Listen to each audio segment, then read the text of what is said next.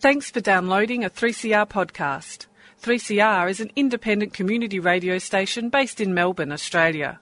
We need your financial support to keep going. Go to www.3cr.org.au for more information and to donate online. Now stay tuned for your 3CR podcast.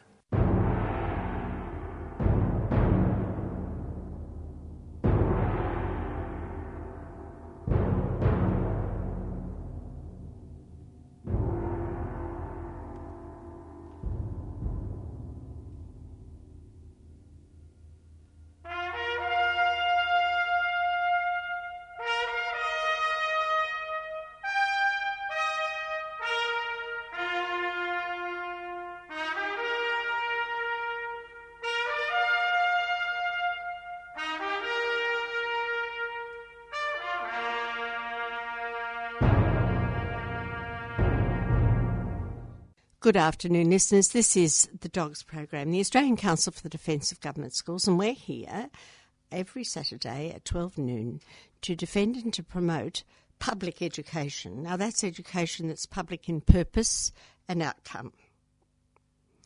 Above all, it is public in access. It's available to all children, whatever their background or their parental income or their parental political or religious affiliation.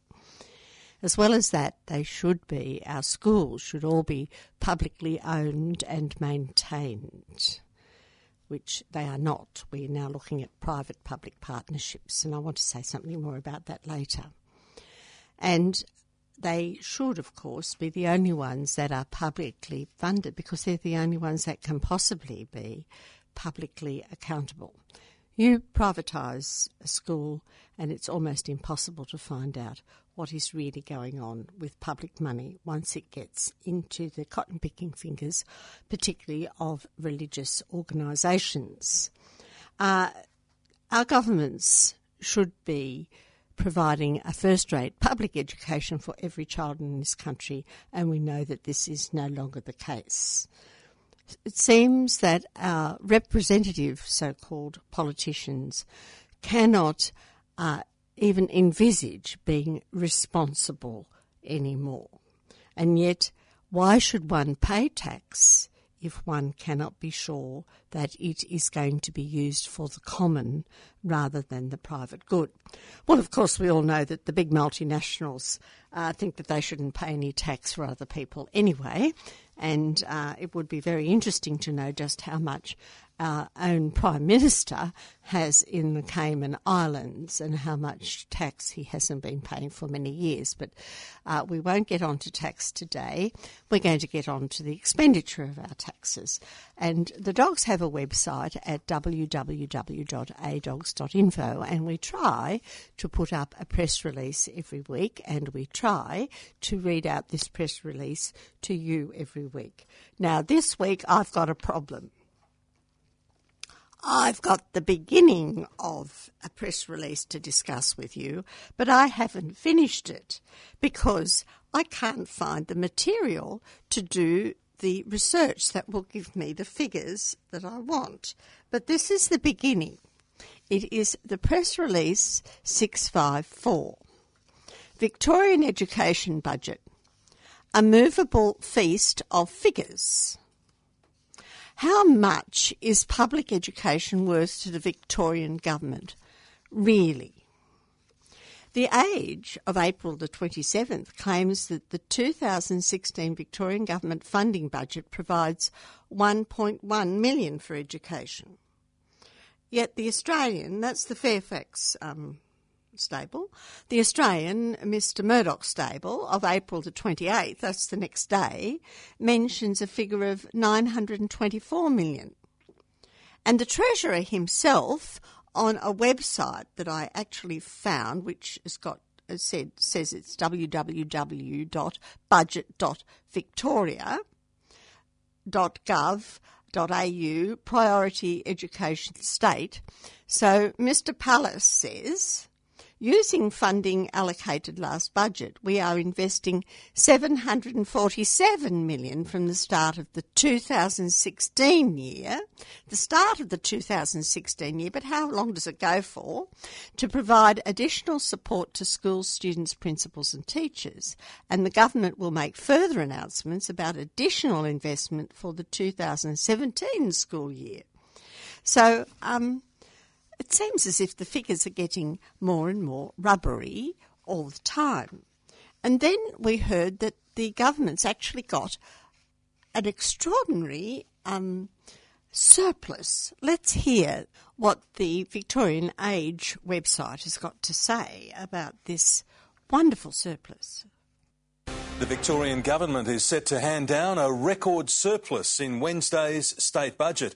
Brendan Donahue is live outside State Parliament with the exclusive details this evening. And Brendan, how much extra cash does Daniel Andrews have to spend?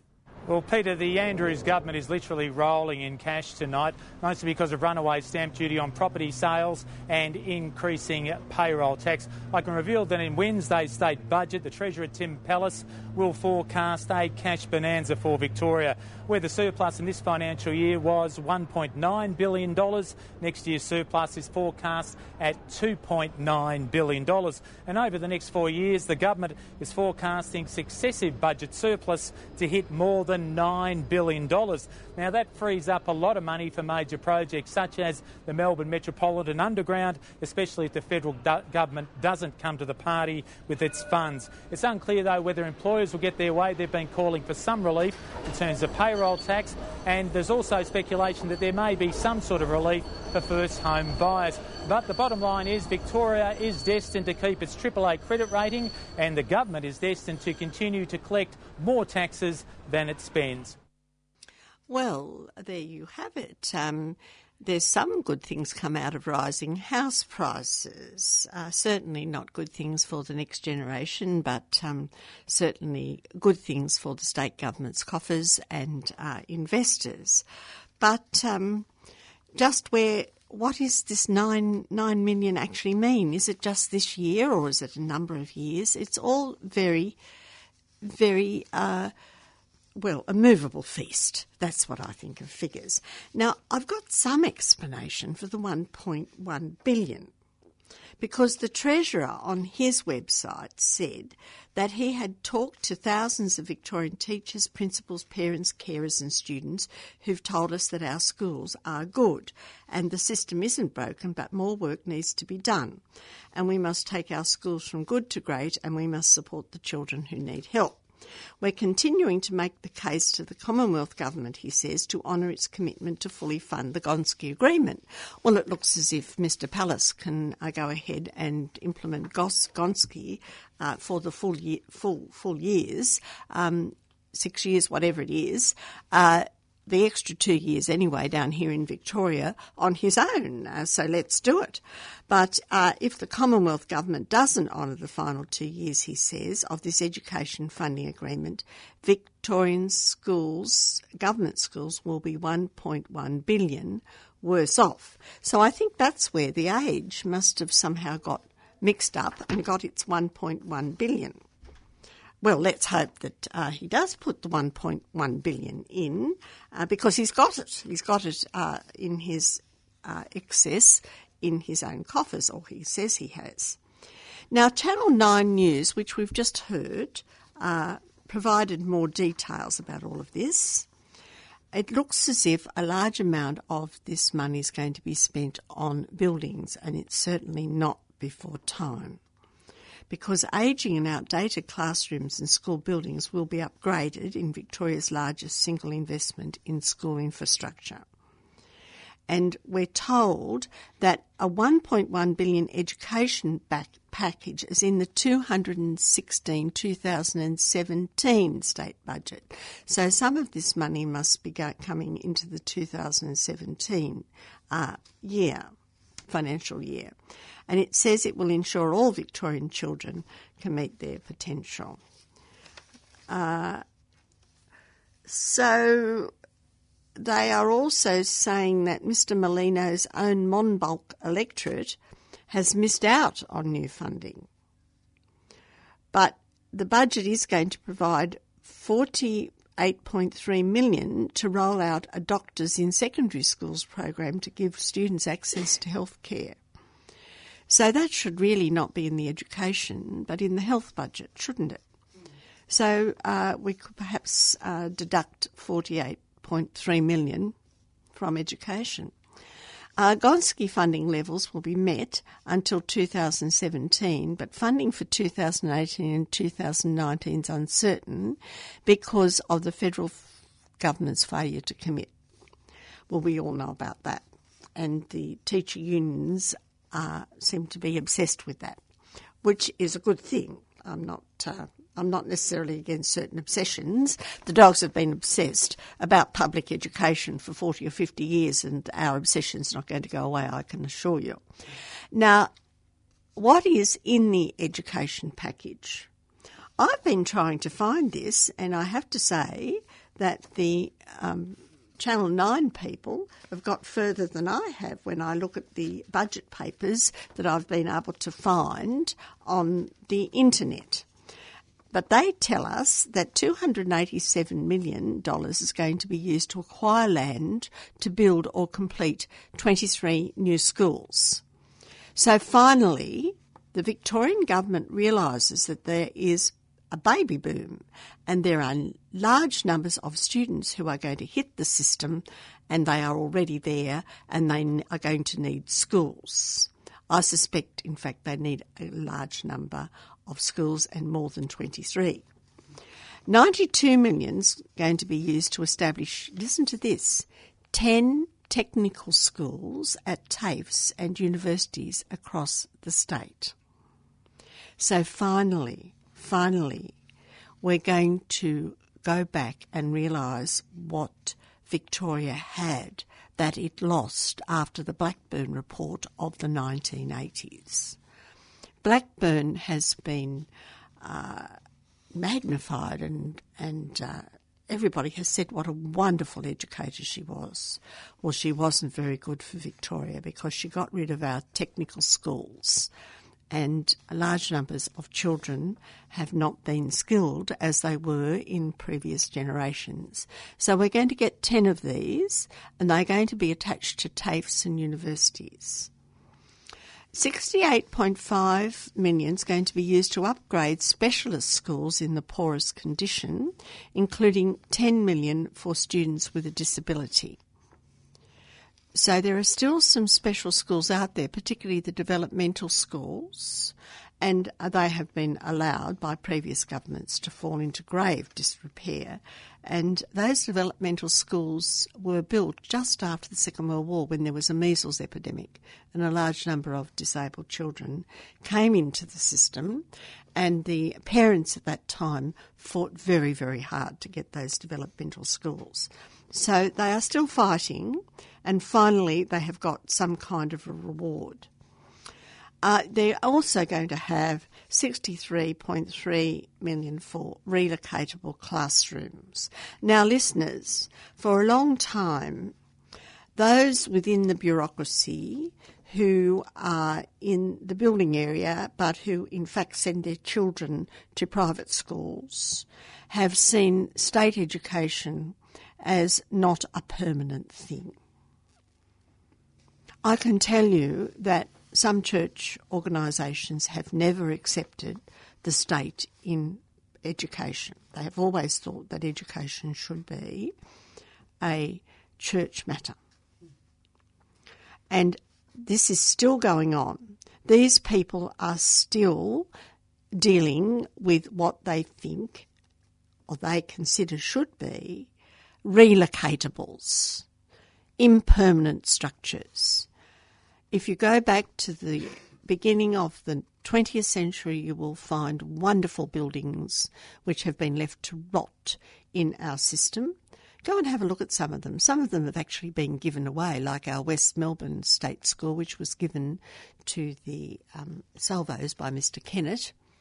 These were proud buildings. They were there permanently. Proud buildings which made people in the local area proud of their state schools. And in the last 50, 60 years, particularly since the giving of state aid to private schools, they don't have too many locatables unless they're just starting up. No, the relocatables are often almost permanent st- structures in our state schools, and some of them have been left to rot, and sh- children should never, in fact, be located in them at all. So uh, uh, that's what I have to say about the 63.3 million for relocatable classrooms. 50 million is going to be given to help schools become community hubs. And that's a very interesting one. Uh, once again, in the 80s and 90s, there was the idea that the school should belong to the community, and so it should. They pay for it and the grounds that they pay for will be open, particularly on weekends. You can see this every weekend if you go up the north at the Reservoir High School. It is a community hub. So 50 million is going to be uh, given to the schools to help them to become those community hubs.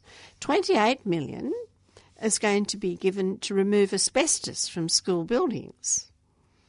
Well, isn't it disgraceful that asbestos was ever put in our school buildings in the first place? So I'm not sure that that should be in an education budget. That should perhaps be somewhere else. The 16 million is going to be given to grow community pride in schools and build new sporting facilities. So that really goes in with the community hub, and I think that that is very exciting, but it's not necessarily an education budget matter. 12 million is going to be given to plan upgrades at 35 existing schools to accommodate growth and update old facilities. But it's extremely difficult, I've found, to obtain budget papers that are not festooned with mission statements and bits and pieces of statistics which don't quite add up. Uh, the what I've got so far, listeners, you might be interested in some of the words and some of the statistics. Um, you don't get those kind of figures that uh, Channel 9 have got, and I'd be very interested to know where they found them or whether they were just handed them by, um, by Mr. Pallas, because it's not in his ministerial portfolio on the Department of Education and Training in the budget papers, which are on his website um, uh, on, on the internet. Uh, instead, I've got a ministerial portfolio, portfolio with a departmental mission statement um, and their vision. Uh, all, all very good motherhood statements. I'm not going to disagree with them.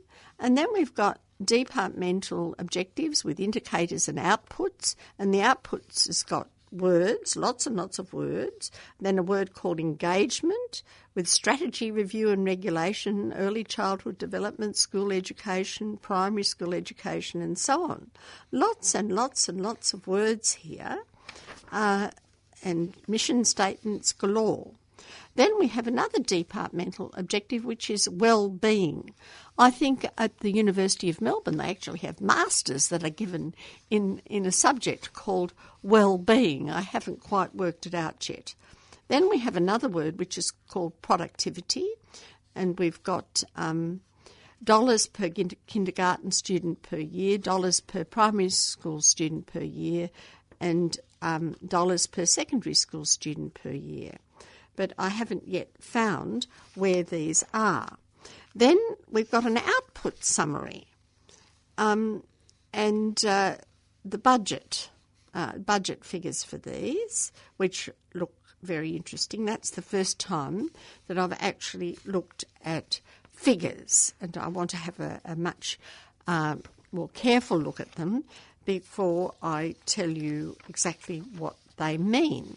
We here need a Ray Nielsen or a Trevor Cobbold to tell us just what these figures mean because you've got comparisons. You've got comparisons 215 to 16 and 216 to 17. And you'll find that on strategy review and regulation, there's been a change of minus 6.1 but on early childhood development, there has been an increase of 18.6%. So they appear to be very interested in percentages and uh, how well they're doing in this in, in this area. But just exactly what all these figures really mean, um, I haven't yet worked out. Now, that might be my fault because I'm not a Ray Nielsen, I'm not a, a financial analyst, and I'm certainly not a Trevor Cobbold.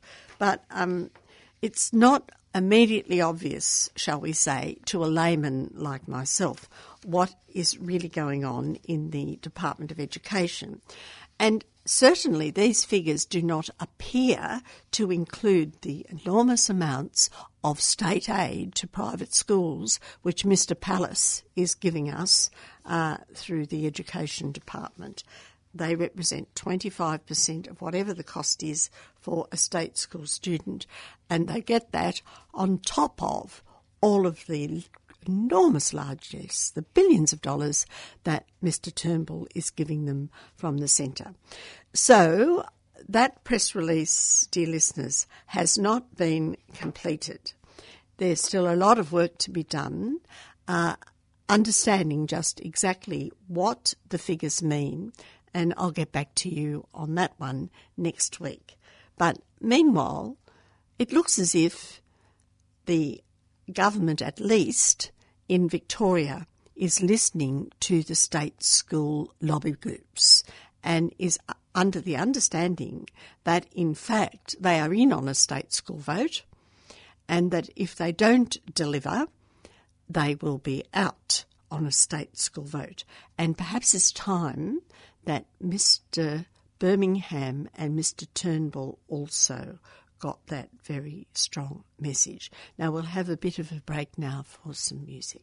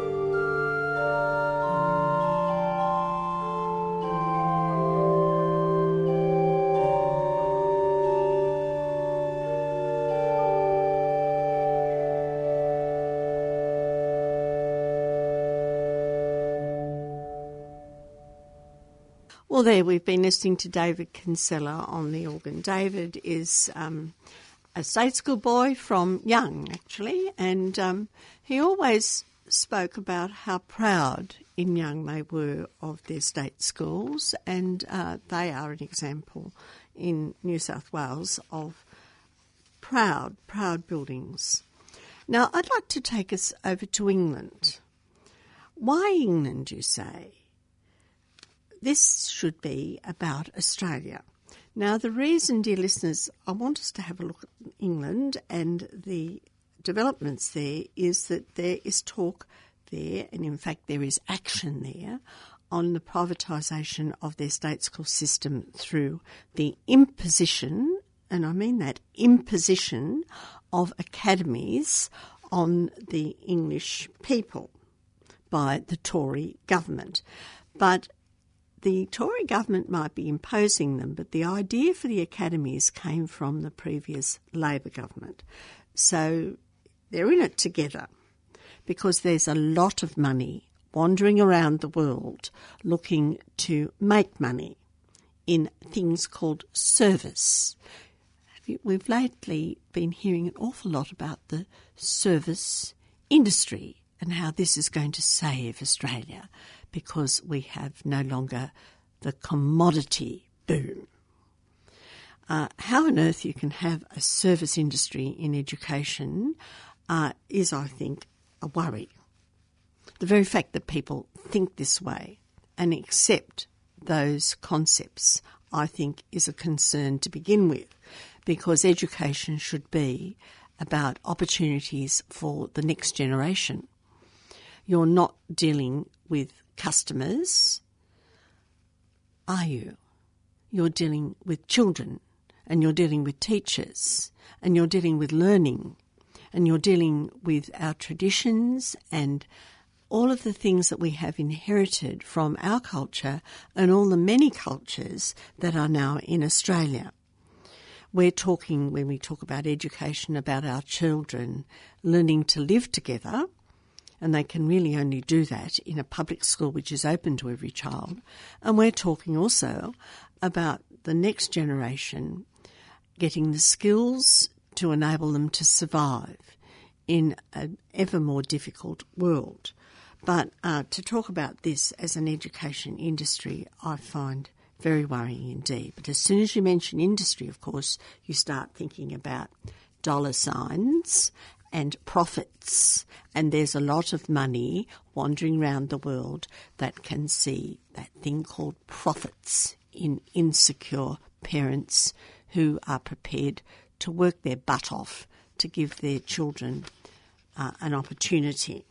And I think that's very, very sad indeed. So that's why I want us to go to England because Mr. Pyne and Mr. Birmingham have been talking about so called independent public schools and academies here in Australia. And we've already got them in the Conservative government state of Perth. So let's have a look at what's happening in England. It's not all easy sailing for academies, although there's quite a few of them. They are similar to the charter schools of the United States, but a little bit different. And they are often run by trusts, but they can be run by companies as well. But uh, the people down further down the line, particularly parents who can't find the school of their choice for their children in their local area, are getting restive, and this is going. This restiveness is going all the way up the line into the Parliament. And there are what are known as Tory Academy rebels in the government itself. So Mr Cameron and his Education Minister, Ms Morgan, are having problems with the backbench, just like Mr Turnbull's having a few problems with uh, his backbench. Now, if the government's going to push through its plans in England, to force all of the schools in England to become academies, it will need to persuade its own conservative backbenchers, many of whom seem deeply unenthusiastic about this proposal. So, Mr. Cameron and Ms. Morgan have a prospect of an embarrassing parliamentary defeat, which, which will have focused the minds of ministers on a compromise. So, what do the unimpressed Tory MPs dislike about the Academy plans. After all, they're still Conservative MPs. And what will be the sticking points in negotiations with the ministers? Now, some of them have already highlighted some of their main areas of concern. First of all, the MPs are supporters of the achievements of academies and the principle of autonomy, which is really privatisation. But if there is already a high achieving school that doesn't want to become an academy, where's the justification in forcing such an unwanted change? And this, they argue, carries the risk of damaging rather than improving schools and it goes against the grain of school choice and parental involvement. you said the problem is when you talk about parental choice, some parents end up more equal than others and have more choices than the others, whatever you do. Uh, now, there's already legislation to turn so called struggling schools into academies, and successful schools can already choose to convert. So, why would the government want to force good and outstanding schools against the wishes of heads and parents to change status? So, these MPs aren't talking or really questioning the idea of academies, they are saying let's use a carrot, not a stick. So that was on the 26th of April 2016, and that news came through on The Guardian. But um, by the next day, the Education Secretary, Nicky Morgan, wasn't going to listen to them, so she offered no concessions over controversial plans to force all of England's schools to become academies. She was pressed by the MPs on whether she was committed to pushing the plan forward as legislation, and she just said, Look, that's the government's position. Even though these MPs were making a noise through an education select committee. So, why would you set up committees or commissions of inquiry, one would wonder? So that's a captain's pick idea for Ms. Morgan, I gather. Oh, sorry, her name is Mrs. Morgan. She told the MPs that the changes to schools would create what she called a strong, consistent system. However, over on the Labor benches, Labor's Ian Mearns questioned how she could run a school system which could have 10,000 to 15,000 separate academy trusts. That's hardly a system, is it? If you've got autonomy, how can you have a system? And how can you, if you're going to fund them with public money, how on earth can you get accountability without some kind of central authority which demands accountability? But um, David Cameron said that he was committed to pushing ahead with the school plans. He said, I'm very clear academies are great and academies for all is a good policy. There's been criticism from the Conservative backbenchers, as we've noticed, and the Education Secretary has argued that a dual system with academy and local authority schools will be less efficient than a single compulsory model for running the country schools. So you just leave all the country schools out there as autonomous uh, beings that are run by trusts that can be taken over by international corporations and Bob's your uncle. What kind of a, an education system have you got? You've got one that's even worse than what they had in the 18th century. Well, she rejected the idea that schools should feel the acad- that academy status was something to be inflicted. Uh, she said, I don't think it's a question of inflicting anything on anybody. Well, not everybody agrees with her, of course, because they're the ones uh, on which this is being inflicted. She was pressed by MPs on why school autonomy should not extend to allowing schools to decide whether or not they should become academies. And Labor's Ian Austin asked her for any evidence to show that academy status was linked to school improvement, because he knows, of course, that there's quite a lot of research which indicates that it's not. It's not linked to improvement in either England or with charter schools in America, and in some cases it's the reverse. But there's now been very strong opposition to the All Academy plan from local government, and this has prompted claims that the government might compromise by allowing local authorities to create their own academy trusts. But Mrs. Morgan's had no support to this idea, and uh, it's all really very much up in the air until until the National Audit Office has said that the problems are going to get worse with the expansion of academies. And what are the problems? The Department for Education has been severely reprimanded by the National Audit Office for failing to properly account for spendings by academies. So, what really is going on here? We have the idea of choice taking over. We have the idea of the market for education services in an education industry taking over from the idea that you have public spending which is accountable through a minister on education for all children in public schools. You have indeed the privatisation of education, but the use of public money to fund these private education facilities in order that the ideology of choice, parental choice, and the market economy, and in the end, making profits on our children's opportunities take over. And it just is common sense. It's logic, it's common sense that you can't have ministerial responsibility for public money and accountability for public money if you do this. And over in England, they've discovered this already with the National Audit Office. Here in Victoria, we've recently discovered it with our with our audit office here. They've discovered that the Catholic Education Commission here in Victoria just hasn't been spending the money as they've been told to spend the money. They don't see why they should. So, how can you do this for thousands and thousands of autonomous schools? And that's what's happening, and that's what they're finding in, in England. Now, the Department for Education has just published its accounts for 2014 15, nine months after every other government department. And the National Audit Office says there's a level of misstatement and uncertainty that means the truth and the fairness of the accounts cannot be verified.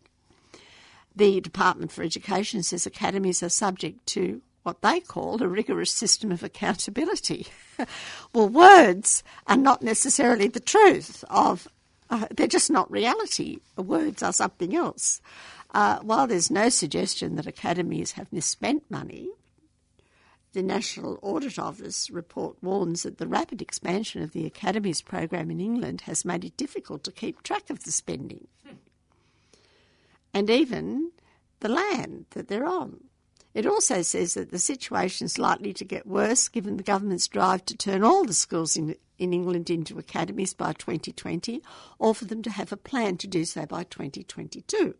And the report says the department's policy of autonomy for academies brings with it significant risks if the financial capability of the department and academies are not strengthened. And the financial statements do not present a true and fair view and meet the accountability requirements of Parliament and this is going to become even more significant in the context of the planned expansion of the academy sectors.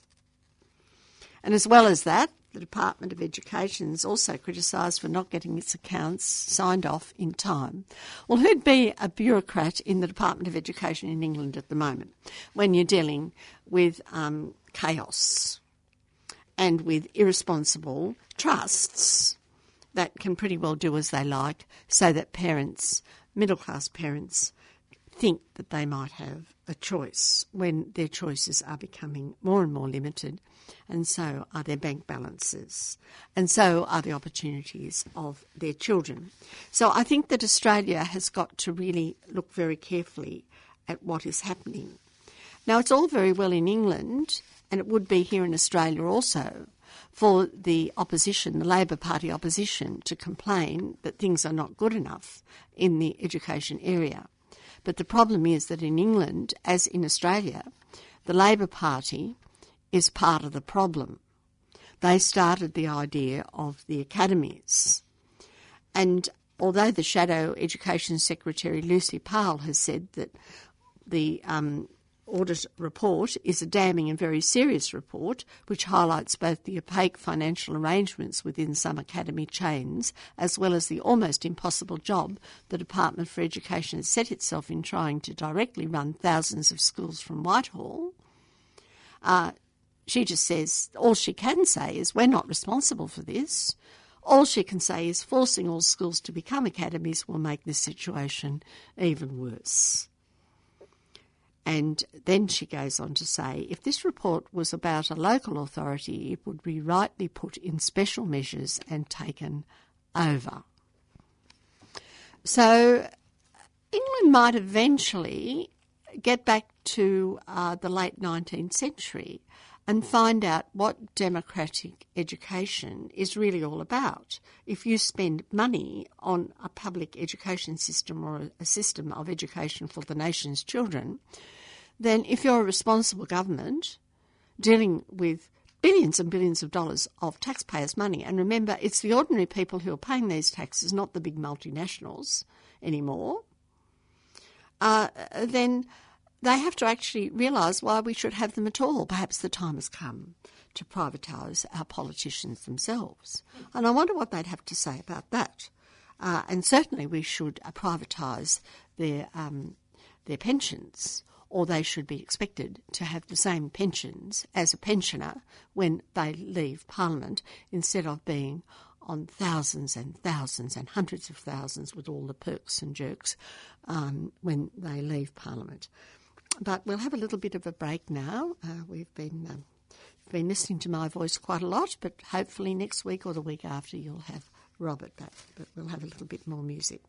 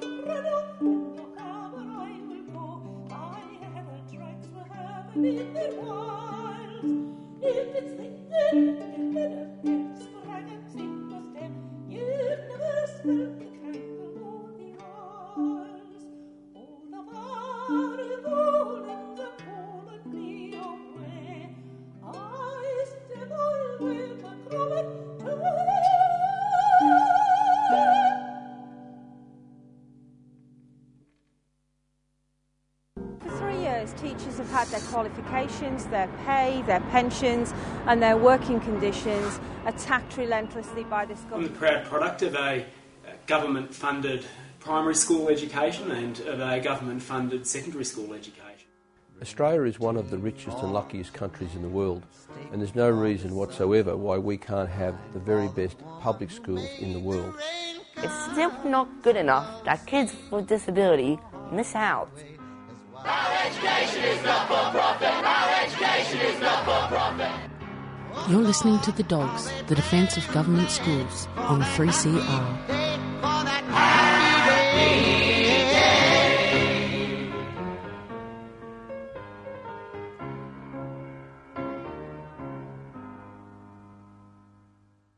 This is the Dogs Program, the Australian Council for the Defence of Government Schools, and um, you've been listening to some rather nice music there. Um, that was Jeannie, Jeannie Kelso, uh, singing, and now I'd like to go back to England. Before the break, we had uh, a bit of a talk about what is happening with the academies or the autonomous schools uh, in England. These these are the model schools that uh, Mr. Birmingham and Christopher Pyne before him wished to impose upon the Australian system, and have already done so in places like Western Australia. But um, they are actually uh, autonomous schools which can be privatised very easily and very often are privatised and run by trusts, which can in fact in the end become for profit or can be religious trusts. So um, oh, in England, it's not all fair weather sailing for the academies. England has always been a bit different to Australia because from the Middle Ages, they always had very strong local governments. And the local governments have traditionally been in charge of educational facilities. And uh, the one good thing about having in Australia state governments or regional governments and uh, or, or, our local governments, which are not as powerful as they are in England, but certainly our state governments, which are, certainly having different levels of government mean that you can play one off against the other if you're in an issue. And in England, this is a very real issue. It's an issue that is worrying a lot of parents and teachers in England because the teachers are going to get caught in the middle of all of this and their pay scales are going to be up for grabs and they will not have uh, very much support anywhere they turn if they are dealing with for-profit uh, academies. Uh, but the local governments are fighting back. And here we have some information for you on this. I can see Sonny's worked so hard. Ministers will be working even harder in the next few weeks, trying to overcome opposition to their academy plans. For the first time, county councils in England are all speaking out together. Most are Conservative run, but say these government plans could make things worse. I think that most county councils across this country deliver exceedingly good support services and value to money uh, to uh, their schools, and I have grave concern uh, that what will replace uh, local government's role uh, will not be of the same standard and quality. At this Devon primary, it's a different story. It's part of one of the largest multi academy trusts. In the space of just a few years, this school has gone from being in special measures to being rated as good since it became an academy. Of course, a lot of that is about what happens in the classroom, about good teaching. The debate now is about whether making all state schools academies is really the way to drive up standards.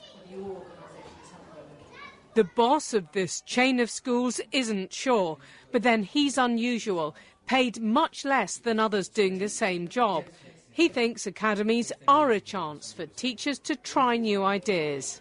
They are now being creative. Why don't we try this? Why don't we, try that? And, and yeah, so I'm, I'm excited about what I don't know about the future, about the, the fact that we've unlocked potential rather than we are delivering a, a preconceived model. But now 15,000 schools could be forced to become academies. He's worried about so much change so quickly. The problem is do we have the capacity to be creative at that speed? Firstly, it's not a preconceived perfect model. The evidence is still out, the jury's out on what works and what doesn't within academisation. Hello. So, can the Education Secretary persuade her critics it all adds up? This week, she'll face questions from MPs. Nicky Morgan says the end result will be greater freedom for schools, a system that will step in faster where there's failure. Forcing the pace of change in schools has proved a tougher idea to sell than ministers expected. Branwen Jeffreys, BBC News. Well, that report, of course, was a this way, that way, as you expect from journalists who are trying to have two bob each way and keep their jobs. But the plain fact of the matter is that there's a lot of research that indicates that academies don't necessarily do a better job. And there's also a lot of research that indicates that parents and others are very concerned about what is really going on and that there's a large number of middle class parents who cannot get the quote school of their choice under this um, chaos that is being created by the Tory government. But dogs would argue that that is inevitable. You're going to get chaos if you privatise your education system because privatisation means that the majority suffer and the minority might do okay, but the nation suffers altogether as a result. Now, this is what is happening in Australia at the moment. It has been happening since the la- in the last 40 years since we decentralised and we gave public money to private religious multinational institutions. And the NAPLAN report that is now out has shown very little progress in reducing the enormous inequities in education in Australia. England has always had inequities. In, England always was and still is a class based system. It, um, it reeks still of class, we all know that. In Australia, we tried to get away from it. Unfortunately, our Tory government here is trying to take us back into the English way of doing things, where there is an upper class, there's a bourgeoisie, and then there's the rest of us. So I'm going to get Dale to read this report from the Save Our Schools on NAPLAN and how it shows very little progress in reducing inequity in education in Australia. Thanks, Jean. I've got a report here entitled Fighting for Equity in Education. NAPLAN reports show little progress in reducing inequity in education. Uh, this is a summary of a of a new SOS research brief. The full version can be downloaded online. Okay, the national report of the NAPLAN results for 2015, published last December, show continuing large inequities in education in Australia. Large proportions of disadvantaged students are not achieving national standards in literacy and numeracy, and there are large achievement gaps between disadvantaged and advantaged students, most of which have not changed since 2008, and some have increased. Large proportions of disadvantaged students are below national standards. Students from low education families, LES, are nine times more likely than students from high education status families, HES, to not achieve the Year 5 National Reading Standard and seven times more likely to not achieve the writing and numeracy, numeracy standards. 18% of Year 5 students from LES families did not achieve the reading standard. 20% did not achieve the writing standard, and 14% did not achieve the numeracy standard, compared with 2 or 3% of students from HES families. Students from LES families are nine times more likely than students from HES families not to achieve the Year 9 National Reading Standard, five times more likely not to achieve the Writing Standard, and 11 times more likely not to achieve the Numeracy Standard. 18% of Year 9 LES students did not achieve the National Reading Standard, 39% did not achieve the Writing Standard, 11% did not achieve the Numeracy Standard, compared to the 1 or 2% of HES students in reading and numeracy and 8% for writing.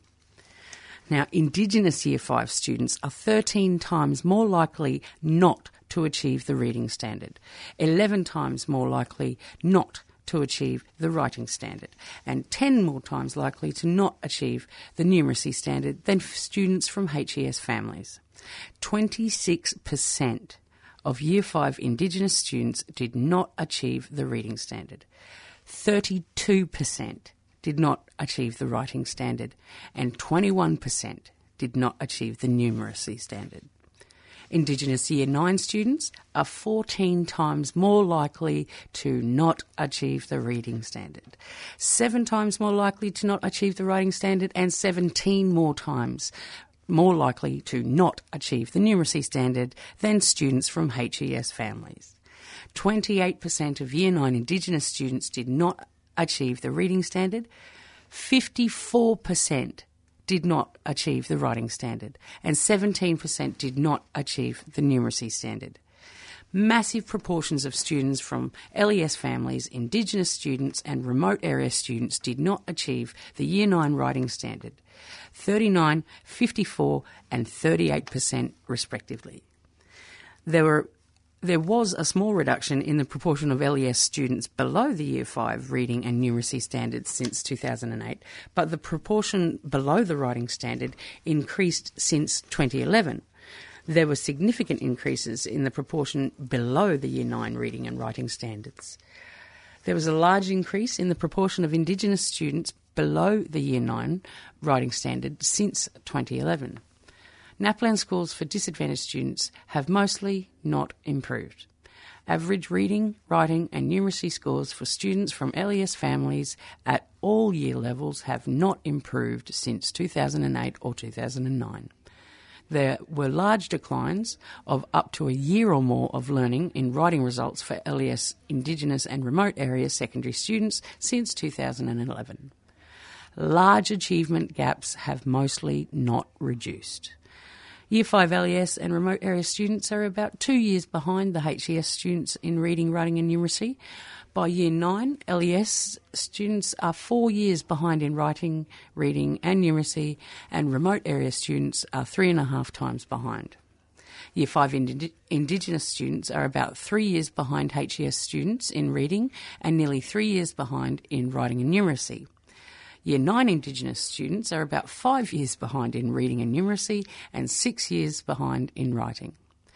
Year 9 LES students are achieving at about the same level as Year 5 HES students in reading and writing and only slightly above in numeracy. Year 9 Indigenous students are achieving below Year 5 HES students in reading and writing, and about the same as Year 5 students in numeracy. The achievement gap between the HES and LES students increased significantly in reading and numeracy in Year 5 and in Year 9 reading since 2008. There was little change in the achievement gaps between the HES students and Indigenous and remote students.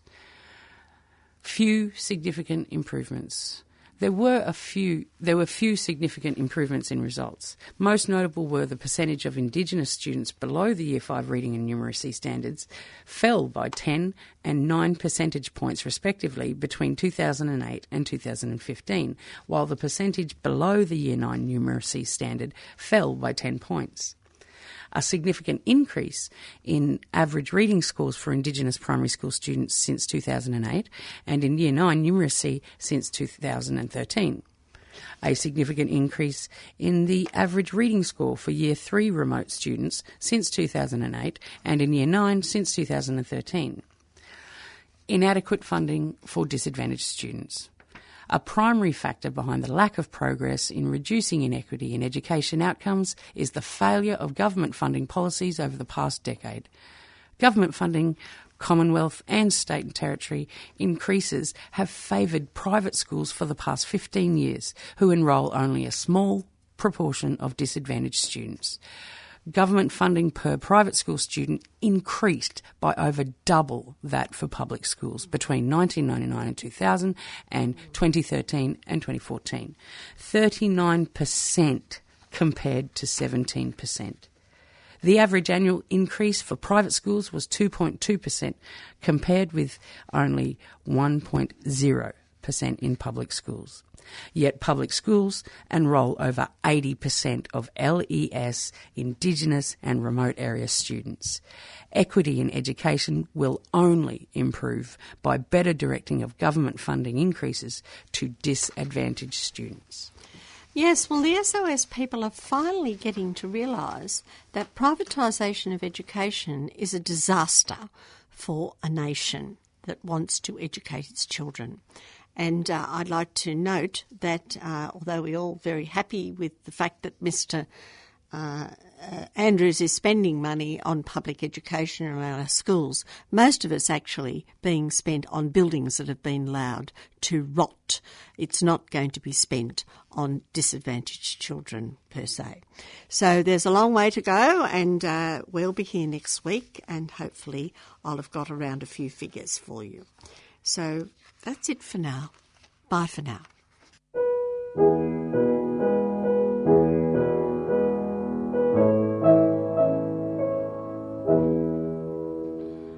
I dreamed I saw Joe Hill last night, alive as you and me. Says I, but Joe, you're ten years dead. I never died, says he. I never died, says he. In Salt Lake City, just as I am standing by my bed. They framed you on a murder charge, says Joe, but I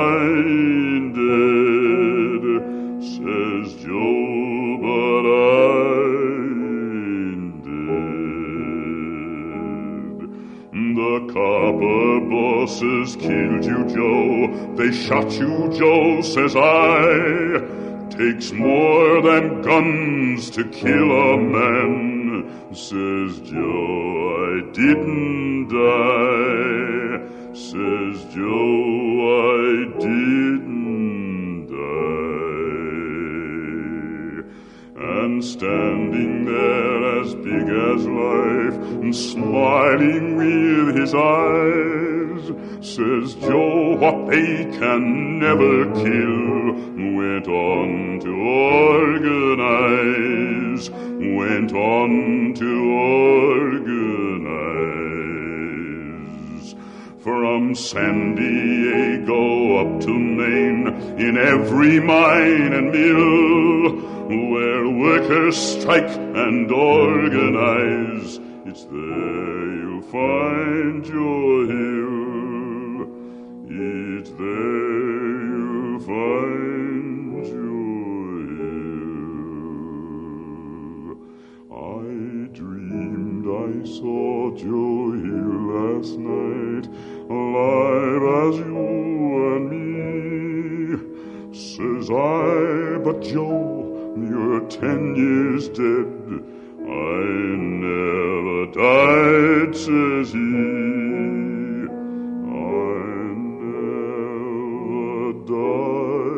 Died,